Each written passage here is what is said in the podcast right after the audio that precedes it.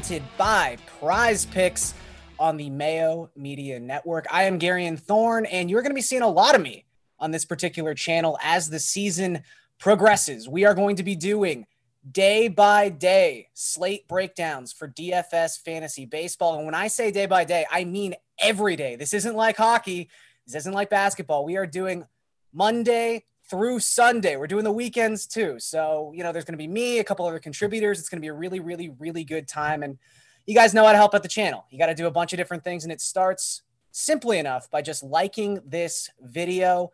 Also, please, if you could, go to the audio feed of this podcast, leave a like, leave a five star review on Apple and you get put into a draw. This is the Mayo special for a hundred bucks. It is that easy. We are not above bribery here at the Mayo Media Network.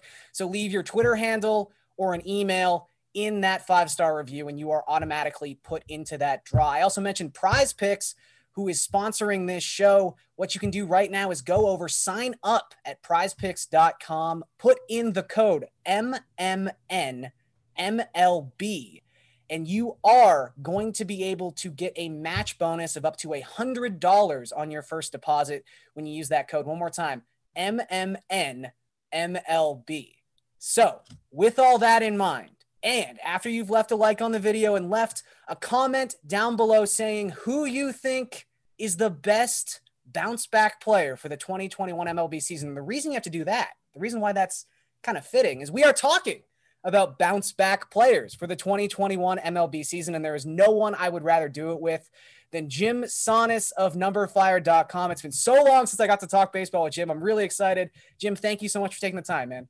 I mean, thank you, Gary, and for this gift. I didn't realize you were going to be doing daily MLB stuff. Like this is uh, this is an exciting day for me personally, knowing that I get some more good content to consume. Because I was thinking, like my podcast, like listening schedule last week, like I hit a dead zone, man. Like there's a lot of good stuff to listen to, but during the non NFL season, I have more like free agency period in my brain for like additional podcasts. So I know now that like at least I won't be starved for good content. So thank you to Pat, to you and Pat for uh, filling that gap for me. I appreciate that. Well, I will say for the six people in my DMs, in my Twitter replies for the last four years who have been like, Gary, and when are you going to do the rotation again? And I'm like, I don't know. I don't control these things.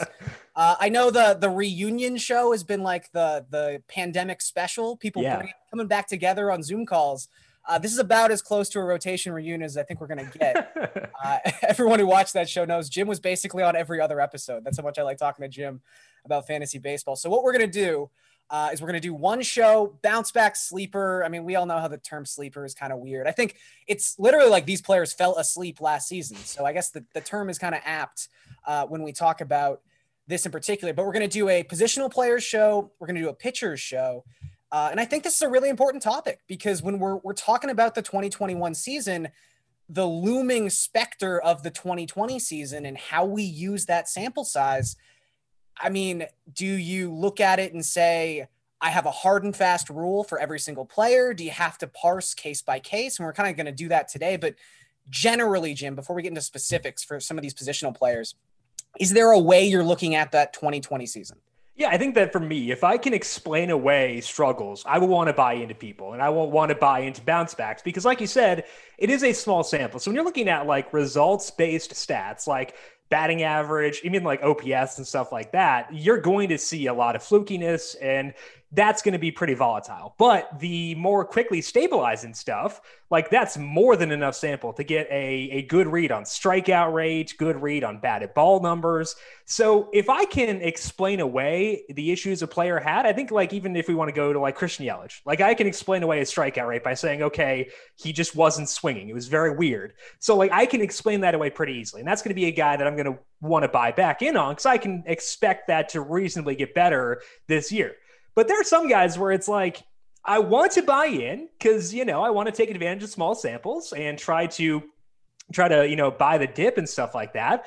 But it's really hard with some of these guys to get over the numbers they put up, even the advanced numbers they put up last year. And I think that like my broad philosophy is I want to buy back in, but that is so far from universal, which is it kind of winds up being what you had alluded to. It really is a case by case basis because for a lot of the, these guys, buying the dip is is a pretty tough sell for me. Yeah, it's it's very very case by case for me as well, and I think for a lot of the guys with larger samples, I mean Yelich is kind of the best example we have because he's a you know consensus top ten pick, but someone who did see you know his ADP fall by like three hundred percent from season to season. Um, but there's so much of a sample of just Yelich goodness that I think we can kind of buy back in. But some of the guys we're going to talk about on today's show, it's not just the 2020 thing. There's some other stuff that might be working against them. And I think one of the best examples of that is Nolan Arenado. Uh, and Arenado, someone who was a consensus first round fantasy baseball draft pick for about five years uh, when he was in the real glut of his career out there in Colorado now it's not just hey he's coming off a bad season. It's hey he's moving from colorado to st louis. Uh, not just worse for ballpark factor reasons but a team that's been pretty underwhelming offensively for the last two seasons uh, regardless of what they do. So let's just go over some numbers here. Adp of 37.1 right now on nfbc draft boards. Uh, his 2020 statistics 201 plate appearance sample size slash 253 303 434 with a 76 WRC plus. WRC plus always hates Rockies. I will put that point out there, but still, that is a that is a rough number for Nolan Arenado. 241 BABIP. So that's something you can look at and say, well, especially in Colorado, maybe that's due for a little positive regression. But 30th percentile expected batting average, 12th percentile expected WOBA. And then you toss in the whole he was just bad on the road, and he's always been at least bad to average on the road. Is a third round price tag enough of a drop for Arenado, or were you almost expecting more coming into this season? I would need a lot more personally to get there because I think it's not just the fact that he's leaving, but it's also the profile of the player. You look at Nolan Arenado, and the big thing he's providing or has provided in the past is power. He's not a stolen base guy. I agree with your thoughts on the lineup in general. Probably not going to be one that leads to a lot of runs scored, runs driven in relative to what you'd expect out of a guy at his spot in the order in a different lineup. And I don't know what the power number will look like. You were talking about some of the the, the baseball savant numbers, like his his barrel rate last year was 5.4%. So that makes it tough for me to expect him to be a big power guy. Because even like in years past, when he was really good in Colorado, barrel rate 8% in 2019, 7.2% in 2018, 8.5% in 2017. So those are just kind of, they're above average, but not like well above average numbers. So you're taking those numbers and putting them in St. Louis he is going to be a high average guy. I think that that's if you're looking for a bounce back for Arenado, you can expect the batting average to be back above 290 or so. Like that's realistic to me. He's going to get his hits. He'll be very good there. But if I'm going to get a guy who's only going to excel in that one area in the third round and not give me anything in stolen bases, that's really tough for me to do. So I think that I would need the price to come down quite a bit, honestly, before I buy to Arenado, just because like he's losing the one thing he did really well, and that was power. He's not going to have that. I mean, the batting average will still be fine, but I find it really hard to see a good ceiling out of Arenado. Even if the floor is fine, I just don't know if the ceiling is there. So I would need a pretty big discount relative to where he's currently going. I, I guess like I'd be curious to hear the counter argument. You know, like what's the argument for taking Arenado in the third in the third round? Yeah, it's interesting because even um, you know, as I alluded to off the top, literally the title of the show is picks and bets. So we can we can talk a little sports book here too. But there are places that have Arenado as like the third or fourth uh, NL MVP favorite, and I guess you know MVP is such a narrative award. I can kind of see what's happening here. Like big new name on new team, he's always going to be a plus defender, like 99th percentile, outs above average. So you know you get the whole package when we're talking about real life MVP races. But yeah, there's there seems to be this inflation on Arenado across just baseball as a whole that uh, I don't really understand, and it's at a position that's incredibly deep. And uh, you know we're going to talk about a couple guys available at this position in, in just this show, but you know even someone like you know Matt Chapman who also had a really bad 2020, like. There's buying windows for a lot of third basemen, and I just I feel like I wouldn't be paying up top here.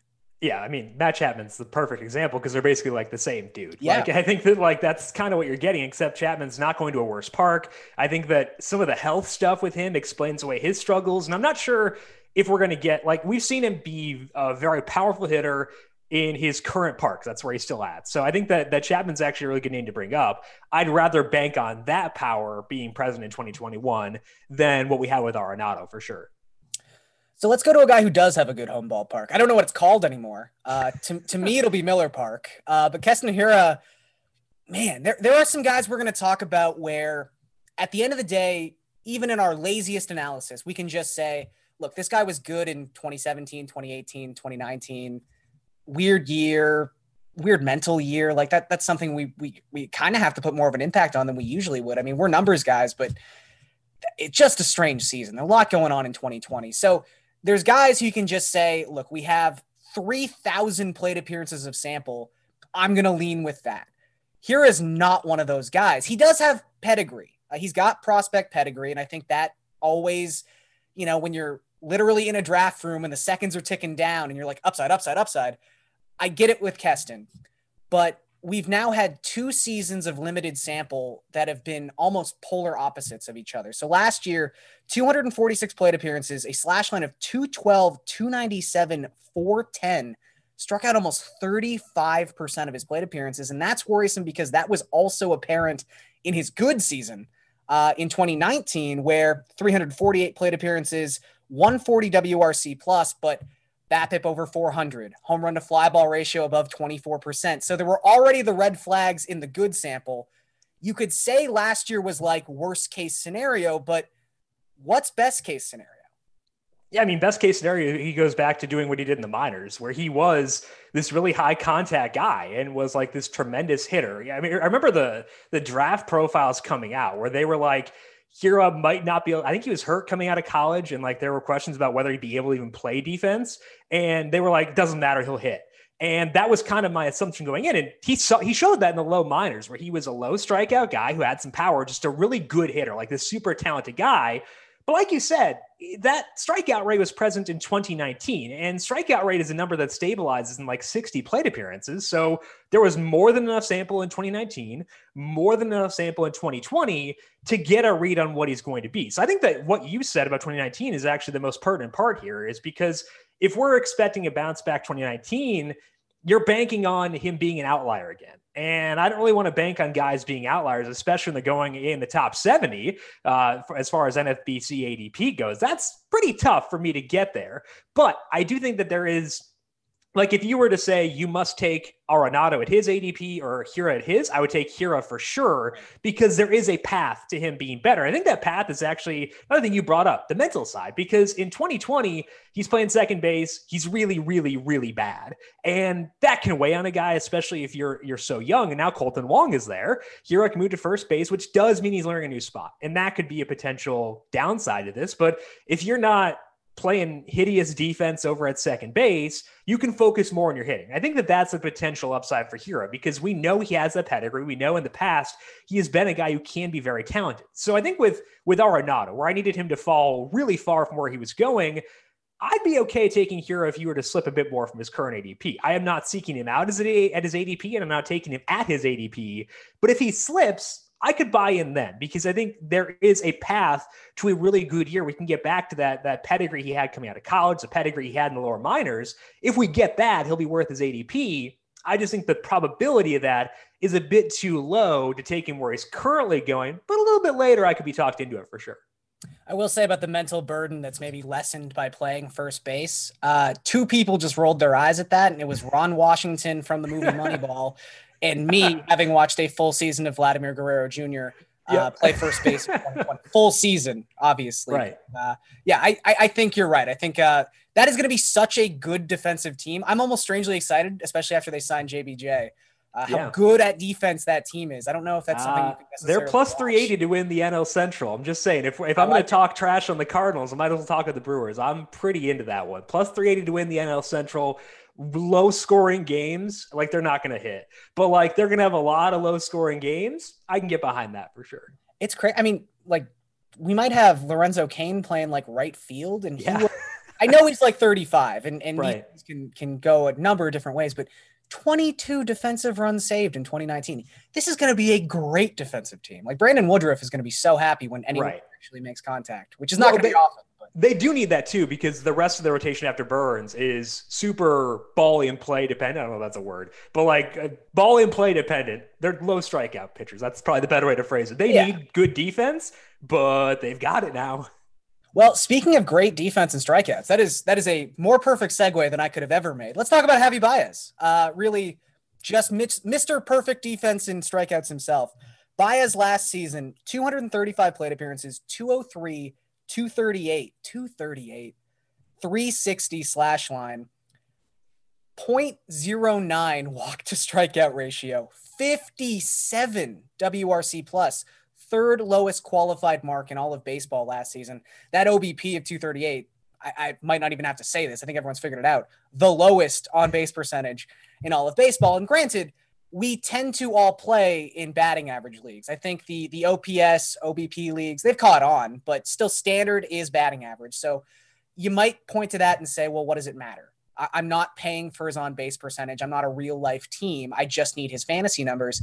It's still the mark of a very flawed hitter. And, you know, at the end of the day, while there's always going to be your your Mondesis and your VRs to some extent, buying flawed hitters just feels bad, especially with an ADP of 71.7. And I think the thing that really worries me about Baez, because with a lot of these guys, we can talk about, you know, maybe the lineup's not great, the park's not great, whatever, whatever. For as much as Chicago seemed like they spent the entire offseason trying to not win, their offense is still going to be really good. Um, this is a team that could score a lot of runs still. So Baez could be in the middle of a very, very good uh, lineup, and and you know, counting stats could come from that. But he's someone who was also like getting a little MVP buzz the first half of 2019, and the second half of 2019 was awful. So now we've got not just the weird augmented 2020 season, but he was also bad the second half of 2019. So is there any part of you that's saying and looking at the tools of Baez and being enticed by that, or is this another guy where we're just going to steer clear?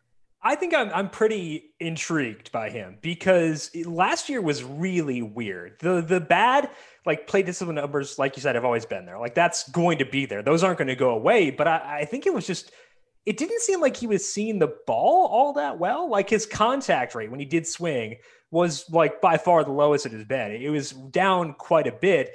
And he actually cut down his chase rate. He chased fewer pitches outside the zone than he had in the past. So I don't really know what was going on. I think that that could be a situation where potentially he may have been you know, thrown off his usual schedule by the the weird spring training stuff. When he when he swung the bat, when he made contact, there was still something kind of good there. And there's a possibility he can steal bases. Like you said, this lineup isn't that bad. And we are getting at least a discount on Baez, uh, you know, going in the 70s. That's, I think, enough for him to be pretty intriguing for me. And like, I think that the good thing about Baez is even that if the batting average is not that good, even if he continues to strike out at like a, an increased rate, there will still be other stuff there. He will still hit home runs because he's making hard contact. He will still get some runs scored, get some RBIs on that team. Maybe he'll steal a couple of bases as well. I think that that floor is really enticing. And if he does get back to being the hitter he was first half of 2019, which is, I think, very much in the range of outcomes, that's upside. So to me, if we're like charting out the range of outcomes for Javier Baez, relative to a lot of guys in that range, I don't think it's that bad, honestly. So again, it's probably not a guy I'm like going out of my way to reach for, but if I'm on the board and he's about in his ADP, I'm very open to taking him just because I think that there is enough there for me to still feel good about him having a very good floor with a path to a good ceiling once again, too. I might be wrong about this, um, but I believe he was one of the sort of lump of players uh, who there was a lot of news stories a lot of talk last season about really struggled because he was someone who relied a lot on the in between yeah. bats uh, video usage. Uh, I, am like 90% sure he was one of those guys. I'm 100% sure JD Martinez yeah. was one of those guys. He was the main dude complaining about that last season. Um, this is someone who I'm really interested to get your opinion on because – uh, you know, I mentioned rotation earlier, but I think if we had an aesthetic on that show, it was we both are still in love with the 2016 2017 Arizona Diamondbacks. Yes. Uh, whether it be their pitchers or their positional players. Uh, JD Martinez, I almost, the last couple seasons, it was like a rich man's Nelson Cruz. Like he was always going to go in the second round and you knew exactly what you were getting from him. You were going to have to draft a little bit different because you'd have to find steals somewhere else, and he's never going to give you that, obviously. But he was so safe, like maybe the safest player in all of baseball. He could just hit. And then last season, that stopped happening. And you know, again, whether or not we want to say the video thing was tangible evidence of why that stopped happening. And, and uh, to the best of my knowledge, he's not going to be allowed to go back to the 2019 video watching habits, uh, even in 2021. So if, if that is something you put stock into, it's it's not getting better. But 237 plate appearances, 213, 291, 389, 77 WRC plus. You go from 2014 to 2019. He's got a 398 WOBA which is second among qualified players to obviously Mike Trout, who is crushing him. But like, he was the best non Mike Trout hitter in baseball for a half decade, and then it's gone. Are, are we saying it's it's age? Are we are we concerned about the video thing? Like, is there enough like circumstantial weird stuff going around this where when you start adding it all together, you're out? Or do you just look at JD Martinez in the sixth round and say, or even the seventh round and say, I'm getting JD Martinez in the sixth or seventh round. I just have to do this. Yeah, I think that it, it there is enough there where I'm pretty nervous about it. And I think that you were talking about Nelson Cruz before. I could just take Nelson Cruz at a pretty similar ADP and get actual Nelson Cruz as opposed to the, I guess now fake Nelson Cruz. I don't yeah, know. I, I, so. I, don't want to like besmirch JD Martinez too much because, like you said, that that Diamondbacks team still fond in my heart. Uh, Yasmany Tomas was in spring training like mm-hmm. last year and it caught my attention, but nothing happened with it. But regardless, I think that with Martinez, there is enough concern there where I am okay not actively seeking him out and probably just taking a pass because I don't recall who wrote this, but there was a study done either for ESPN or Fangraphs a couple years ago that looked at the aging curves of different kinds of players. And the kind of player that JD Martinez is, is the one where when the fall off happened, it happened. I think that Joey Votto might have been on that list as well. We've seen slight sh- signs of life again for Votto, but like a Jose been... Bautista, Edwin Encarnacion, exactly, sort of, hundred percent, hundred percent like that. Although Edwin Encarnacion still someone I use uh, far too often in DFS, uh, but like with Martinez, he fits in that bucket. And we had the video thing. I think that they're getting partial video back, but not the same that they had in 2019. Right. Like they're getting a, a portion of it back. So maybe he gets better, but what does better look like? Better to me looks like a guy who's probably going to be okay in the strikeout rate department. He'll get you an okay batting average, but and he's in a good park too. But the offense, not what it was back then. There's no Mookie, there's no Andrew Benintendi. I mean, Benintendi last year wasn't, you know, doing too much anyway. But that is those are losses to that offense. So I think that you make it a worse context for JD Martinez not the type of guy who's going to give you stolen paces. So I think that the floor on him is a little bit lower than other guys we discussed too. That's enough where I'm kind of like, I could see him potentially bouncing back, but I feel like like we can talk about FOMO. I don't have a lot of FOMO with JD right. Martinez, whereas I do with a guy like Javier Baez. So to me, I think that lack of FOMO and the lack of you know having a tremendous, tremendous ceiling where I truly regret not targeting him, I don't think it's really there. So like I don't think it's an outrageous idea if you want to buy back in based on the assumption that you know he gets better in 2020. I don't think that's that's bad process. I just don't see enough. I see enough red flags for me to be very wary of doing so myself. No, I think I agree. Um, and I think when you are sitting there and you look at, you know, you strip away the name and just say, what is he as a profile? And if we're saying 280 batting average, 25 to 30 home runs, 85 to 90 runs, RBI, and zero stolen bases. It just seems like there's a lot of guys you can get who have a very, even if it's maybe JD's 70th percentile outcome and it's another couple guys 80th or 85th percentile, like they're going for so much cheaper that you, you can probably just find that profile in a lot of different places. Sad to say though, uh, I, I, am a very big JD Martinez fan. Uh, he has won me many fa- fantasy baseball championships, so I, I, do wish him well, even though he is a Red yes. Sox. Uh, and I do not like the Red Sox. But uh, a team that no one seems to like outside of Houston, Houston Astros. Let's talk about Jose Altuve. Um, I know a lot of it's funny. but We came into the show saying like, let's focus on 2020 and all the weird things that happened in 2020, and so many of these guys have just other things going on aside right, from that they right. struggled in 2020. But uh, Altuve fits the bill. He struggled in 2020, 210 plate appearances. And for a guy who was essentially hitting 320 for the better part of seven seasons, 219, 286, 394. He is still going inside the top 100 in NFBC formats, uh, 98.7 to be exact on that ADP, but 77 WRC plus last season. And this is someone who already in 2019 had so many questions. And I, I feel like we were already talking about Altuve just on and on and on leading into the 2020 season because it was okay. Now Jose Altuve is a 30 home run, no stolen base guy. When did that happen? And you know the the news of the Astros cheating scandal kind of broke out, and it was like, well, who's going to be affected by this? Um, and it seems like Altuve was, and, and and I don't know how much stock we want to put into this. It's again not something that's necessarily tangible, but it's it's there, and we all know about it. But we're talking about someone who's known as a stolen base batting average guy coming off a year where he had two stolen bases and was 27th percentile expected batting average. Where where would he have to be going for you to have interest jim? And and just in a general sense what is jose altuve if he's not batting 300 and stealing bases uh, nothing.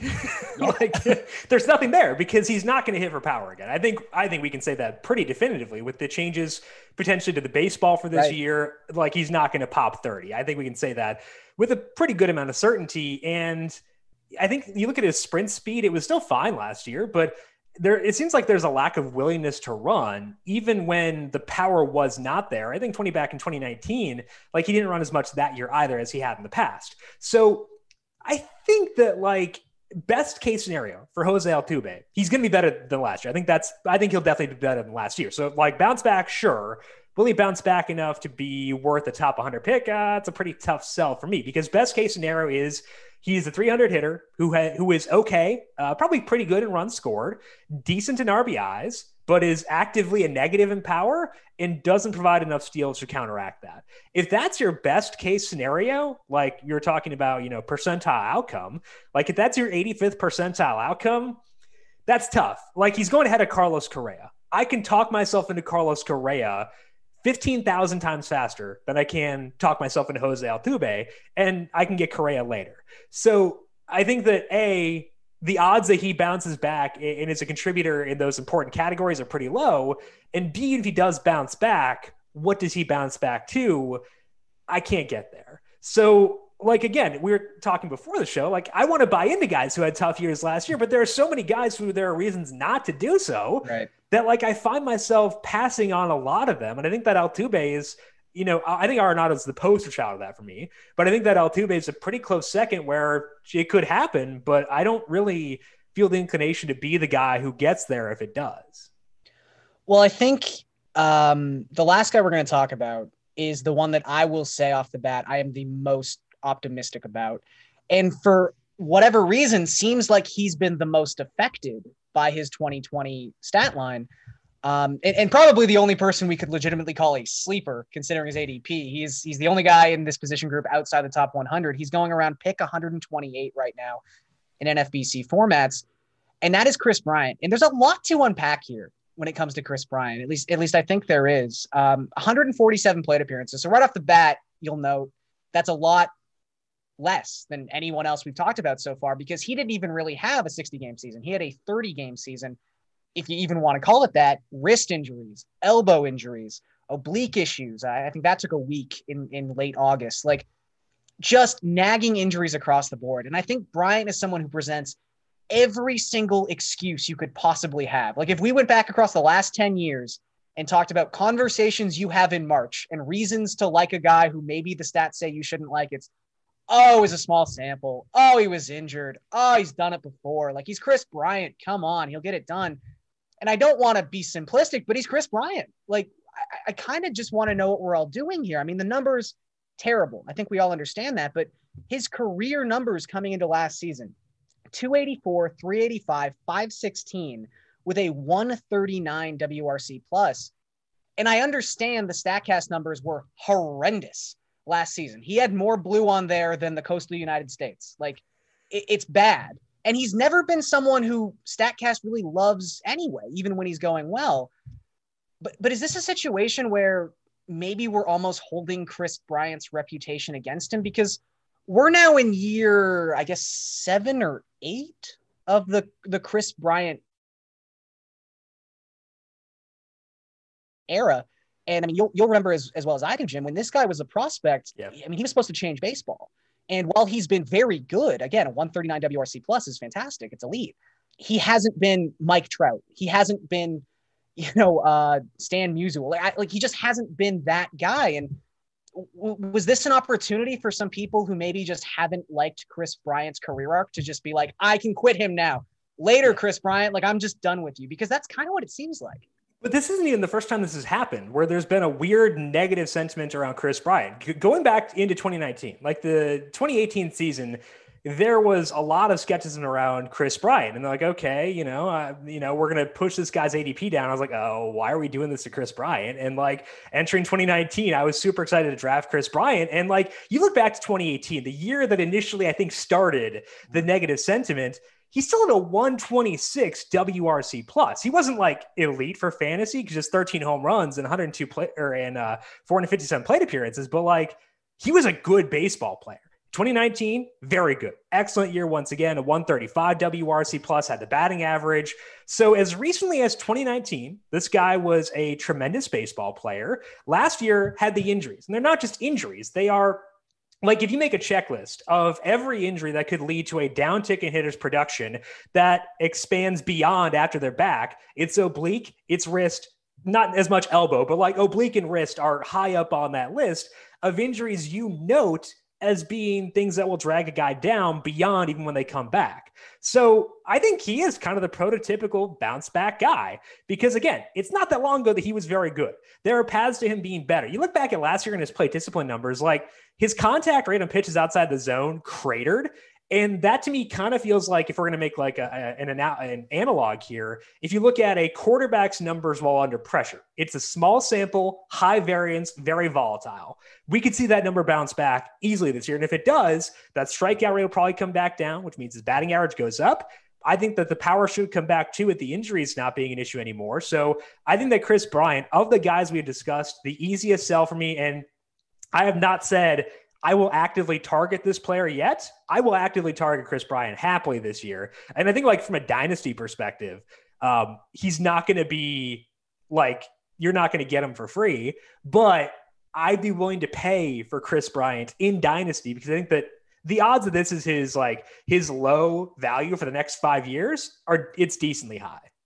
No, I think it's a really nice way to kind of dovetail this show, uh, starting with Nolan Arenado and then finishing with Kris Bryant as a perfect example of why you don't take someone like Nolan Arenado at his yeah. current ADP because you can get Kris Bryant a hundred picks later.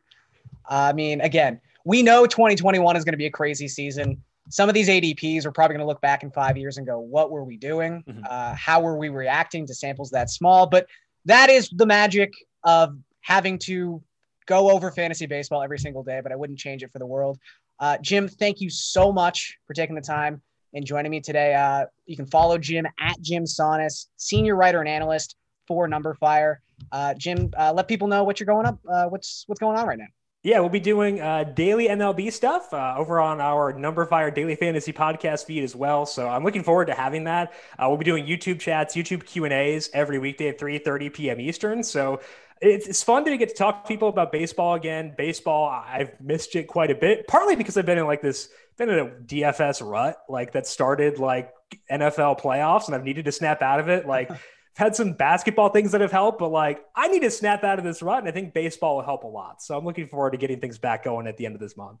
I agree, and I think uh, a lot of people out there can agree as well. And again, if you're someone who's looking to play DFS and get better at it, hopefully, Jim is out there with his podcast. And again, Mayo Media Network, we're going to be doing a daily pod. Uh, they're going to be shorter, about 15 to 20 minutes, so easily digestible. It's going to be me, a couple other writers uh, every day of the week. So make sure to subscribe again to the audio feed, leave that five star review and a Twitter handle or an email address. You get put into that $100 draw. Go to prizepicks.com Sign up there using the MMNMLB code for a $100 match bonus and leave a comment and a like on this video and tell us who you think of those six guys or maybe somebody else, someone you've got your eye on as a bounce back player in 2021. I'm Garion Thorne. This has been Fantasy Baseball Picks and Bets presented by Prize Picks. We'll catch you next time.